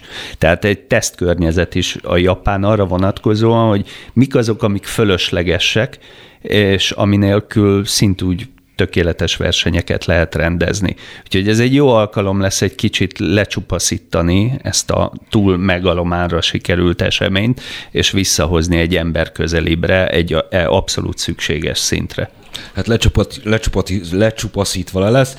Itt van velünk a vonalban időközben Szigetvári József a szállás.hu vezérigazgatója. Neki elmondanám, gyorsan, hogy úgy jutottunk el az olimpiáig, hogy a turizmusról indultunk meg az utazástól, és közben beszéltünk Kádár Tamással, a Sziget Fesztivál szervezőjével, és így terelődött a nagy rendezvényekre a szó, de most önnel akkor vissza is térnénk a műsor elejére a turizmushoz. Jó napot kívánok! Szeretettel köszöntök én is mindenkit. Mik a tapasztalatai az elmúlt napokból? Hát az látszik, hogy egy-két héttel ezelőtt, amikor alapvetően elindult a nyitási kommunikáció, és annak ugye először a három és fél millió, majd a négy millió az beoltott, akkor alapvetően a belföldi, tehát a Magyarok, Magyarországra történő foglalási kedve az elkezdett megérenkülni, és a elmúlt egy hétben, tehát az előző héten ez jól látszik, hogy a turisztikai kereséseknek a volumene az átlépte a 2019-es szintet is. Ugye a 19-ben ebben az időszakban még azért fontos, ugye nem volt COVID-19-ben, ugye a tavaly évvel felesleges összehasonlítani ezt az időszakot, hiszen akkor még egy karantén időszakban éltünk és hát az is jól látszik, hogyha megnézzük a környező országokat, bár teljesen mások, ugye az adott országban, Lengyelországban, Romániában, vagy akár Csehországban korlátozó intézkedések, de teljesen mindenhol az látszik, hogy igazából a hústvét követő időszakban mindenhol elindult, és minden országban jelenleg egy belföldi érénkülés, tehát a lengyelek ugyanúgy Lengyelországon belül, csehek ugyanúgy Csehországon belül keresnek maguknak elsődlegesen kikapcsolódási lehetőséget, és a nyári időszakra természetesen. Mik a jellemző keresések? A legjellemzőbb keresések az elsősorban, hogyha a szállás kategóriát nézünk, akkor apartman és vendégház irányába történnek és csak az elmúlt három-négy napba kezdődött el egy intenzívebb hotelek iránti kereslet. Ez tavaly évben is ugye nagyon megfigyelhető volt, hogy először a kis vendégházak és apartmanok fogytak el, és utána indult meg a nagyobb hotelek és nagyobb szállások iránti kereslet, ez most is ez látszódik, és az is látszódik, hogy alapvetően először a magasabb kategóriájú apartman és vendégházak fogynak el a piacról, és utána terelődik a kereslet inkább a hotelek irányába. És földrajzilag valami megállapítható? Tehát földrajzilag az látható, hogy egyértelműen nyár a Balaton, tehát az kimagaslik, a vízparti, tehát a szabad vízfelületeinkből kimagaslik még Tiszató is, és az is látszik, hogy mivel apartman és vendégháza főbb keresés, így alapvetően nagyon-nagyon széles körű, tehát ugyanúgy benne van az őrség, ugyanúgy benne van Eger, tehát alapvetően nagyon-nagyon szélesen elterülő keresletre lehet számítani. A mostani trendből ugye az látszik, hogy ez a tendencia így folytatódik tovább, akkor a 2021-es számok azok ugye meghaladhatják a 2000 20-as nyárnak a belföldi turizmus számít. Ez nagyon fontos, hogy a belföldi csak, hiszen külföldi turisták jelenleg ugye nincsenek, és azért a magyar turizmusnak ugye a külföldi turizmus adja a kétharmadát összeárbevételbe, tehát ez fontos, a belföld az meghaladhatja ezt, ami pedig azt fogja okozni, nem csak a Balatonon lesz igazából úgymond teltházas időszakokkal, nem csak a Balatonon fogunk találkozni, hanem az ország más turisztikai régióban is előállhat ilyen jellegű helyzet. Azért vannak külföldiek az országban, pont ezt múlt héten folytattunk egy beszélgetést, hogy milyen érdekes, amikor kinyitották a teraszokat, akkor eh, hogyan telt meg eh, idegen szóval egy csomó hely Budapesten, és azon találgattunk, hogy expatok lehetnek, vagy itt adó diákok, vagy stb. És közben kiderült, hogy nem, egy csomóan jöttek ismerőshöz eh, külföldről, hogy eh, Tudom, hogy ez még foglalásokban nem realizálódik, mert hát hiszen senki nem tudhat biztosan jelen pillanatban hivatalos intézkedések hiányában semmit, de érdeklődést külföldről észlel? Az elmúlt három napban, ugye Lengyelország és az autóturizmus célpontok, a Csehország és Lengyelország az, ahol elkezdtünk látni erős foglási kedvet, már foglási kedvet is Magyarország irányába. Ugye ezek még egy előre a szomszédos országok, ahol ugyanúgy elkezdődött egy kommunikáció, hogy lehet, hogy majd valamikor lesz talán határnyitás, és ez okozott valószínűleg felfutás, Magyarország irányába történő felfutást. Tehát igazából nagyon-nagyon attól fog függeni tényleg, hogy a fő küldő országainkban, itt ugye Németország vagy Anglia, mi lesz az elkövetkező három-négy hétnek a kommunikáció, és ott helyileg mit fognak kommunikálni, hogy lehet-e külföldre, vagy külföldi destinációba utazni. A másik, ami nagyon sok fog függeni, hogy Magyarország hogy kommunikálja le magát ezekbe az országokba, és milyen destinációként, vagy ugye milyen úgymond köztes megállapodásokat köt ugye vakcinaigazolvány elfogadás időben. Mind a kettő, mind kettőjükhöz szól a kérdésem. Mit mi a tapasztalat Magyarország képével kapcsolatban külföldi partnereknél, külföldi közvéleménynél? Ugyebár Magyarországon kettős kommunikációnak vagyunk kitéve, egyfelől a Európa messze legbiztonságosabb helye, mindenki ide akar jönni, másfelől pedig Siralomvölgy, a, a járvány halottakon lép, lépked át a diktatúra, és tulajdonképpen leírt már minket mindenki.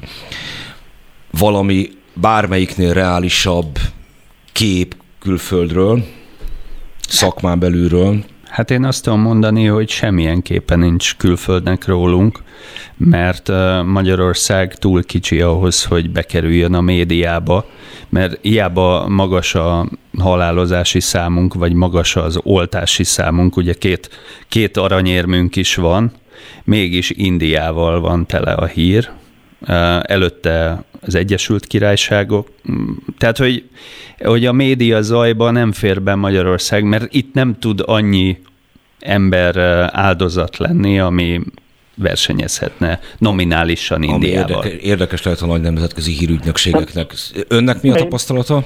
Én annyit tennék hozzá, hogy ugye turisztikai szempontból az, hogy Magyarországra szívesen fognak jönni az országok, a környező országok, az nagyon attól függ, hogy az adott országoknak milyen lesz a kommunikációja. Tehát jól látszódott a tavalyi évben is, hogy amikor Csehországba vagy Lengyelországba kikommunikáltak, hogy lehet most már menni Közép-Európával, de alapvetően utazunk a közelbe, akkor mivel azt kommunikálták ezek az országok, hogy utazunk a közelbe, egy triviális volt Magyarország, mint célpont. Hogyha a Németország egy olyat fog kommunikálni, hogy maradjunk Európán belül, akkor a németek Európán belül fognak maradni, és annak fogjuk mi a következményét, úgymond, ha lehet így elszenvedni, vagy megnyerni. Tehát ténylegesen én is azt osztom, hogy alapvetően Magyarország az nagyon-nagyon attól függ, hogy az adott országoknak hogy irányul a kommunikációjuk, és ők mit fognak a saját állampolgárainak mondani, hogy mennyire lehet szabadon utazni, és egyértelműen látjuk, hogy ebbe azért az összes ország óvatos lesz, tehát ezért is mondjuk mi azt, hogy az idei évben mi elsősorban európai turistákra fogunk tudni valószínűleg építeni, mert nekik lesz egy olyan kommunikáció, ami valószínűleg lehetővé teszi az utazást Európán belül. Hogyan érinteni a, hát a fesztivál szezonnak talán most már nem is az elmaradása, de jelentős megcsappanása, visszaesése a szállásai foglalásokat? Hát ez nagyon tehát drasztikusan, tehát azt kell látni, hogy a külföldről ide látogatókat azt nagyon jelentősen mozgatták a programok is. És ezek a programok, ugye, hogyha megcsappannak, elmaradnak, akkor az jelentős hatással van a külföldi turizmusra Ebből kifolyólag ugye arra számít a szállás hely szakma itt az elmúlt nyár folyamán, hogy alapvetően itt most Budapest ugye ebből a különösen kitett város, hogy Budapest turizmus az, hogyha ugye nem lesz ötödik, vagy hatodik, vagy hetedik hullám, akkor olyan szeptembertől kezdhet el folyamatosan visszaállni. A nyár folyamán egy ilyen folyamatos ébredő fázisba lehet csak, hiszen, hiszen kevés még az attrakció, kevés a program, nem indul be annyira az üzleti turizmus, ami egyszerűen ugyanúgy szüksége van egyszerűen Budapestnek ahhoz, hogy lábra tudjon állni. Mennyire kiszolgáltatott az egész ágazat annak, hogy volt néhány nagyon sikeres kezdeményezés, zömében még a 90-es években indult, és azok nagyon nagyra nőttek, és nagyon sikeresek lettek, nagyon ismertek lettek, és az vonzák magukhoz a turistákat, miközben pedig a figyelem elterülődött egy csomó olyan kisebb eseményről, amelyek igazából a kezdeti nagy eseményekkel rokonok, tehát olyan fesztiválok, mint mondjuk a Korai Sziget volt, és hogy, hogy ennek következtében nem vált-e az ágazat ennek a néhány nagy produkciónak kiszolgáltatottá? Hát szállás szempontból, hogyha nézzük, akkor alapvetően az látszik, hogy ezeknek mindenképpen ezek a nagy fesztiválok egyszerűen olyan elhúzó erővel és kommunikációs erővel bírtak, ami már Európában is azért tevő volt. Tehát ez, ezek már brendek voltak Európában, és ezekre lehetett építeni, vagy lehetett turistákat megmozgatni. Az elkövetkezendő két-három évben én azt mondtam mindenkinek, hogy alapvetően kicsit úgy kell elképzelni a Covid után időszak, időszakot, mint hogyha mindenkit újra felállítottak volna a startvonalra, és elkezdődik egy kicsit a turizmusnak az újra felfedezés az emberek által. Egyszerűen a karanténról való szabadulás vágy, az, az embereknek egy ilyen újabb élménygyűjtés időszakát kezd el. És nagyon környező ország és versenytársaink erre nagyon-nagyon tudatosan készülnek, hogy mit és hogyan fognak kommunikálni az elkövetkezendő időszakban, és milyen üzenetekkel fognak fognak kampányolni, úgyhogy, úgyhogy itt tényleg el fog dőlni szerintem az elkövetkező két-három évben, hogy képesek leszünk-e, és ha igen, akkor milyen üzenetekkel újra pozícionálni a saját turizmusunkat, hanem is újra pozícionálni, de legalább erősebben ide vonzani azokat a nemzeteket, akik eddig is jöttek. Úgyhogy ez ettől fog függeni, és ebben szerepe lesz, hogy újra visszajönnek természetesen a fesztiváljaink, de, de látszik, hogy lényegileg azért az utazó közönségnek az igénye is a járványban azért sok mindenbe változott. Például mi mérhető? Azon, hogy apartmanokat keresnek, azt értem. Az, az látszik, hogy alapvetően az az aktív kikapcsolódás iránt, ugye folyamatosan nőtt az igény az elmúlt években, de egyszerűen most robbanásszerűen fejlődött Európában. Látszik az, hogy az, amit sokáig mondtuk, hogy a tömegturizmus ugye egy probléma, hogy kvázi meg kéne szüntetni, az kvázi a Covid magától úgymond megszüntetni, az emberek nem akarnak tömeg jellegű turizmusba részt venni, és olyan destinációkra menni, ott 10 milliárdan vannak rajtunk kívül, hanem megpróbálnak biztonságos helyeket előnybe részesíteni, és aki ezt tudja nekik biztosítani. Látszik az, hogy, hogy sokkal jobban ugye rövidebb időszakokra utaztunk eddig is az elmúlt években, és többször. Ez egyszerűen látszik hogy a Covid-ból kiszabadulási időszakban, hogy még frekventáltabb lesz az utazásunk, tehát még inkább három-négy napos kisebb utakra gyorsan és könnyen el fogunk tudni jutni, és ezekre egyszerűen szállni is fogunk időt, mert egyszerűen hiányzik az embereknek ez a fajta utazás. Ezeknek az igényeknek a kiszolgás, az látszik, hogy egy más jellegű más jellegű ö, dolgot igényel, amit eddig adtunk. Ugye az, amit kvázi buli turistaként Budapest úgymond biztosított, vagy a buli turistákat próbálta meg, vagy erősen kiszolgálni, az ebbe a versenyben kevés, kevés lesz, ennél jóval nagyobb szolgáltatás spektrumot kell majd nyújtanunk. Hát érintettként, hetedik kerületi lakosként már most tudom mondani, hogy a, hogy a, a leginkább ö, ö, turizmus ellenes hangok, azok, azoknak már pontosan ugyanannyire sok a megnyitott teraszokon tartalmaz, tartózkodó budapestieknek a jelenléte. Mit, mire számít egyébként az ágazat szereplői, nem is az ágazatban megforduló pénz, maga az ágazat szereplői, mikor tudnak visszatérni a Covid járvány előtti színvonalukhoz? Mikor térnek magukhoz? Hát, minden ugye persze, ez nagyon attól függ, hogy milyen szereplőket nézünk, mert az látszik, hogy mondjuk egy vidéki apartman, aki csak nyáron van nyitva, neki a tavaly nyár is és az idei nyár is jó lehet, tehát neki alapvetően az üzletmenetében nem történik változás. Egy vidéki apartman, aki egész évben nyitva volt, ugye neki már a visszatérése, tehát ahhoz, hogy ez egész éves nyitva tartását fönn tudja tartani, az neki ahhoz szükséges úgymond két jó nyár, hogy tudjon utána újra annyi pénzt fölhalmozni, hogy abból újra tudjon fejleszteni. És ugye a budapesti hoteleknek pedig ténylegesen két-három szezonnak egyszerűen el kell telnie, hogy, hogy vissza tudják szedni a magukat arra a szintre, hogy onnét újra tudjanak egy kicsit újra előrébb lépni.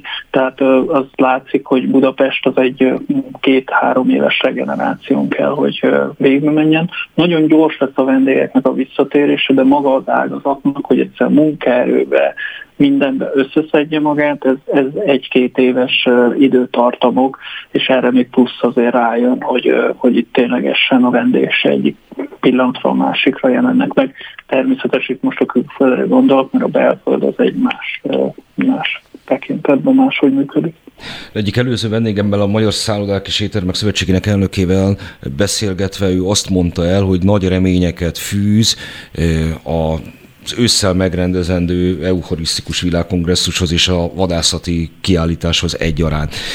Önnek erről mi a véleménye? Hát ezek olyan események, amelyek vihetnek hírt a világba, és szólhatnak arról, hogy itt történik valami. Én sokkal inkább ugye ezek a két események PR jelleg, most így volumenébe tartó de PR esemény, ami természetesen ebben az időszakban, amikor nagyon-nagyon alacsony még az ide látható forgalom, egy úgymond egy olyan fontos mentőv, ami, ami a, a budapesti szállásoknak egy, egy, egy jelentős forgalmat tud lehozni az ég hátralévő részébe, és ezáltal alapvetően szépen folyamatosan újra tud indulni vele a szakma. Tehát én azt idehelyezném, de ennél sokkal szerintem lényegesebb lesz, hogy maguk az egyéni turisták, maguk azok a csárterek, akár a fapados légitársaságok, azok milyen intenzitással és hogy fognak beindulni, hiszen azt kell látni, hogy egyenes arányban nőtt a fapados légitársaságok forgalmával Budapest turizmusa, tehát ahogy bővült a destinációk száma, úgy nőtt, tehát ettől azért nagyon jelentősen fog függeni, hogy az egyéni vendégek hogy fogják tervezni az adott időszakukat, és ez hogy tud egyáltalán beindulni. Ez akkor lehet, hogy rossz hírem, vagy nem is hír, hanem egy elgondolkodható információ. Az előző órában, amikor beszéltünk Szalai Berzevici Attilával, pont ez került szóba. Az, az, az a része a dolgoknak, hogy a elmúlt egy év tapasztalataiból okulva a nagy cégek eleve hogy alakítják át a belső struktúrájukat, hogy például mennyi belső utazást fognak törölni. Nem elhalasztani, hanem rájöttek arra, hogy egy csomó minden digitálisan megoldható, nem kell feltétlenül ahhoz, eh, neki kell utazni az anyacégnek a központjába havonta kétszer, eh, hogy a, a dolgokat intézni tudják. Ez viszont kifatással lesz majd a fapatos árakra is, mert a repülőtársaságok eh, bevételeinek egy jelentős részét a fapados nyomott árat azt tette többek között lehetővé, hogy a business classon kifizették ezeket az emelt áru jegyeket. Hogy bőven elképzelhető, hogy az lesz, hogy a fapados járatoknak az ára nem lesz már többé olyan alacsony, mint amelyet ezt megszokhattunk a korábbi években. Maga számít erre? Elképzelhetőnek tartja? Alapvetően ugye 2008-as és 2009-es válságban is volt egy ilyen, amikor alapvetően a légitársaságok, vagy fapados légitársaságoknak emelkedett az ára, és 2011-ben is volt egy ilyen jelenség, amikor egy időszakra emelkedett a, légitársaságok ára, tehát igen, erre számítunk.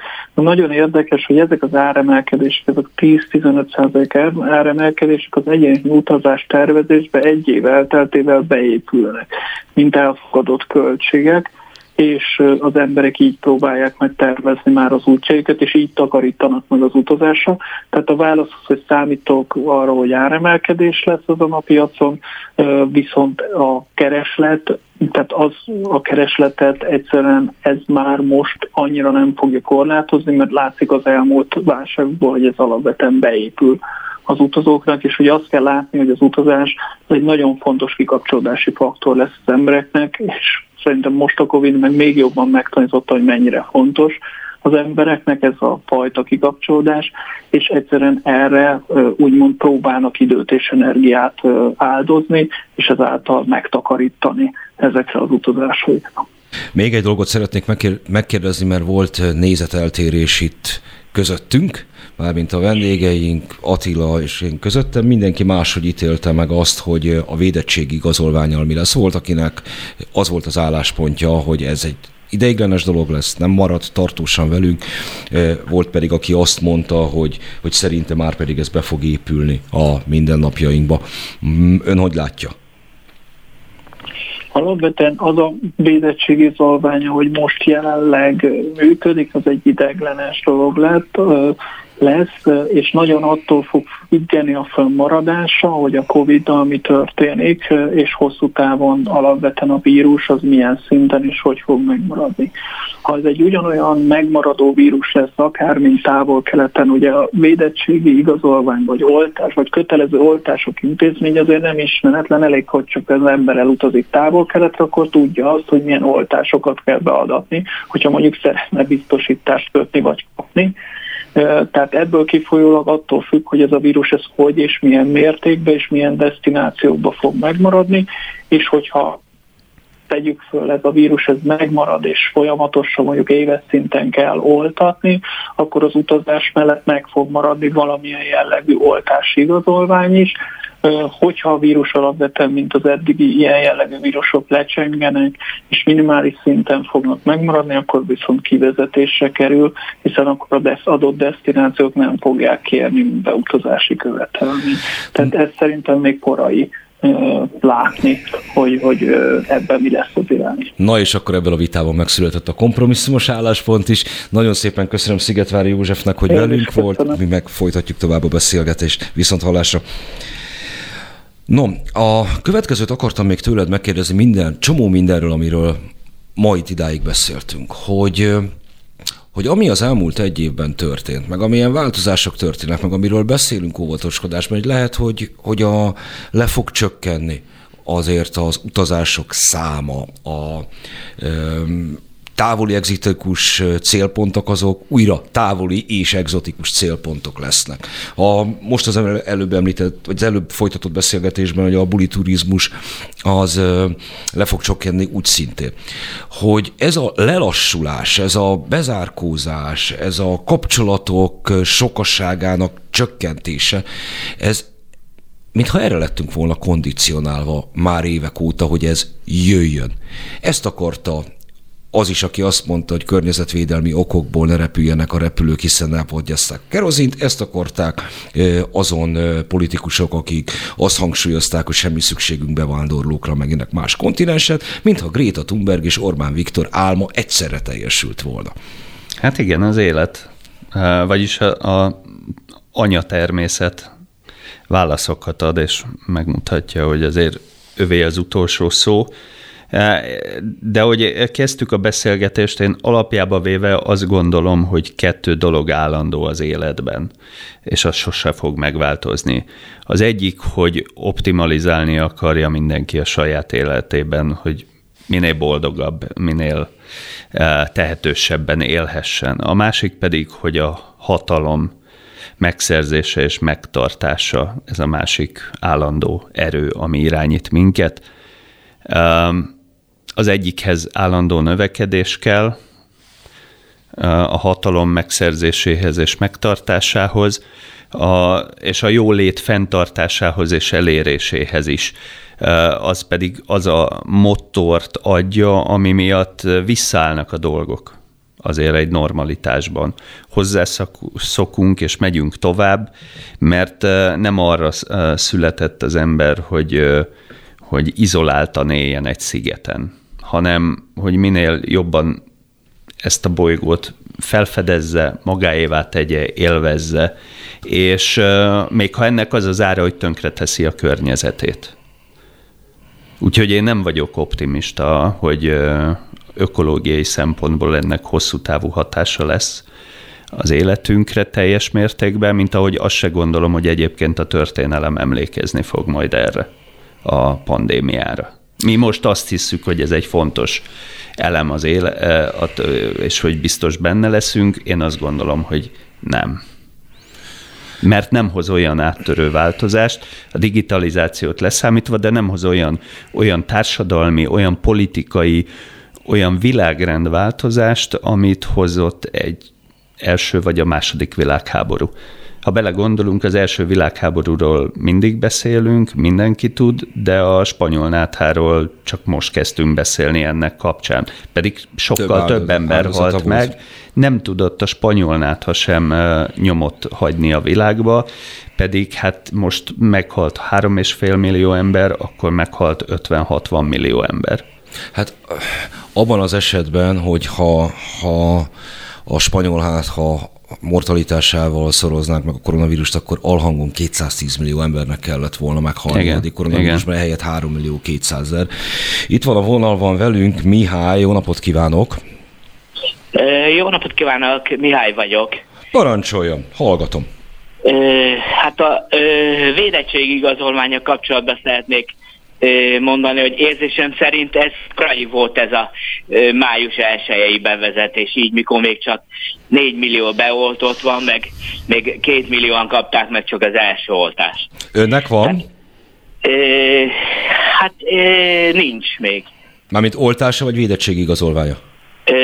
Hát oltásom van, védettségigazolványom nincs. És megkapta mind a két oltást, vagy még csak az egyiket? Nem, nem, csak az egyiket. Minden vendégettől megkérdeztem, a, a magának is inkább a személyes tapasztalat is természetesen roppant fontosak, de a véleménye legalább annyira érdekel, hogy mit gondol, ha egyszer lesz egy ilyen, maga is megkapja majd a védettségigazolványt, és a, az emberek valamekkora részének lesz. Ez tartósan velünk fog maradni, mint a személyigazolvány vagy a lakcímkártya? Hát ja, igen, attól félek, igen. Attól... Ezzel, ezzel valószínűleg együtt kell élni hosszú távon. Sőt, még szerintem úgy gondolom, hogy még lesznek ezen kívül is más napok. Tehát én nagyon mm, nem, ehhez hasonló, meg ennél még különbek is. Tehát, tehát. magyarán szóval, mint a különböző bankokhoz tartozó bankkártyát a tárcákban úgy fogjuk tartani a különböző vírusokhoz tartozó oltási igazolványokat? Hát igen, igen, igen. szép nagy grifó kell majd hozzá. Vagy pedig egy lesz az egész. Csak hát ugye az a helyzet, hogy ugye a vendéglősök ugye nem hatósági személyek, tehát Isten igazából az, hogy azt kérik tőlük, hogy, hogy olvassák le, meg, meg tehát az egész, az egész, mondjuk a büntető törvénykönyvet már azonnal tudták módosítani, hogy 5 év börtönbüntetés jár annak, aki hogy annyi, szabható, annyi szabható ki a... Tehát mindjárt rossz, rosszra gondolnak, mindjárt arra gondolnak, de így nem is szabadott volna bevezetni, ezt úgy szabadott volna bevezetni, hogy ö, leghamarabb szeptember 1 de így is az a baj, ez, ez, ez is egy borzalmas nagy megkülönböztetés. Maga egyébként sok... milyen településen él? Városban, faluban? Városban, városban. Vidéki városban, Budapesten? Vidéki városban, igen. És most, hogy a terasznyitás bevezették, múlt héten volt, mozdult már ki? Volt vendéglátóhelye? Nem, nem, nem, nem, nem, mert ugye ahhoz az kéne, hogy tehát ö, legyen egy szabad hétvégén. ja, értem, hát az úgy valóban nehéz. I- igen, igen. Nagyon szépen Köszönöm, hogy el, elmondta, nekünk már csak pár percünk van itt hátra a stúdióban, tehát el kell köszönni, de örülök, hogy, hogy telefonált. Mi meg azt a pár percet ott akkor még megpróbáljuk a lehető leghasznosabban kitölteni. Köszönöm szépen, Mihály. Köszönöm. Viszont hallásra. No, Hát igen, van, van, van akinek a, az élete hétvégén sem egyszerű, és hiába terasznyitás, meg bármi más, akkor is dolgoznia kell. Hát a gazdaságnak a működése az pontosan ilyen. Ott tartottunk, hogy nem vagy túl optimista az ökológiai folyamatokat illetően, és hogy szerinted nem fog alapvető nyomot hagyni a koronavírus járvány, ha csak, amiről már beszéltünk az első részében a beszélgetésünknek, a jövedelmi különbségek olyan mértékig nem tol tolódnak el, hogy azok tényleg politikailag destabilizáljanak államokat, földrészeket, bármi mást. Hol látsz erre esélyt? Hát elsősorban Afrika Ázsia szegényebb országai. Tehát nem gondolom azt, hogy Európa lenne, mert Európának van elég tartaléka és ereje, meg egyébként elég szocialista kontinens Európa, hogy ne hagyjon embereket az olyan mértékben az útszélén. Az Egyesült Államok meg mindig is erre volt kondicionálva, hogy valakik ott maradnak az útszélén, a többiek meg mennek tovább. Tehát ez, ez inkább, inkább Dél-Amerika, Afrika, Ázsia, ott, ahol a, a, a társadalmi problémák azok a komolyabb erőre kaphatnak. Hát ráadásul mondjuk, mert Latin-Amerikában, ahogy a járványnak a végül is egy év alatt szépen kialakult görbét láthattuk, és szemlátomást azt követjük most már a második évben is. Szóval Latin-Amerikában még csak most kezdenek el majd emelkedni igazán a fertőzés számok és a halálozások. De például azt gondolom, hogy Módit el zavarhatja a hatalomból Indiába. Tehát az egy tipikus olyan helyzet, ahol meleg lehet a talaj a politikai elitnek. Igen, csak hogy ez, ez megint az, hogy hogyan lősz be egy rendszert, hiszen Indiában, ha, ha lakosság arányosan nézzük, töredéke a magyarok, magyarnak a szám. Viszont úgy néz ki, hogy ezt a töredéket sem tudja az egészségügyi ellátórendszer ellátni. Hát igen, és, és azért egy valamit még ugye azért nem mondtunk, hogy itt nem, tehát hogy itt nem arról van szó, hogy most lejöttünk a görbéről, és megvannak az oltások és akkor vége ennek az egésznek, és lesz-e igazolványra szükség, vagy nem. Itt sokkal inkább minden annak a függvénye, és itt vagyok pessimista, hogy a mutánsok után rohangálunk majd. E, ugye nagy kérdés, hogy tényleg tényleg a, a különböző vírusvariánsok, mert ez az okosan próbál túlélni ez a vírus, ezt, ez, a, ez a most megszerzett oltás, ez telje, mindent lefed, vagy kiderül, hogy lesz ennél okosabb? Na, erről majd fogok beszélni. És a, és a másik pedig ugye az, hogy a, a világ egyik fele még el se kezdte oltani magát, ahol meg tud maradni. Na, erről majd fogok beszélni virológussal. Köszönöm szépen, hogy itt voltál. Köszönöm További szépen. jó délutánt mindenkinek.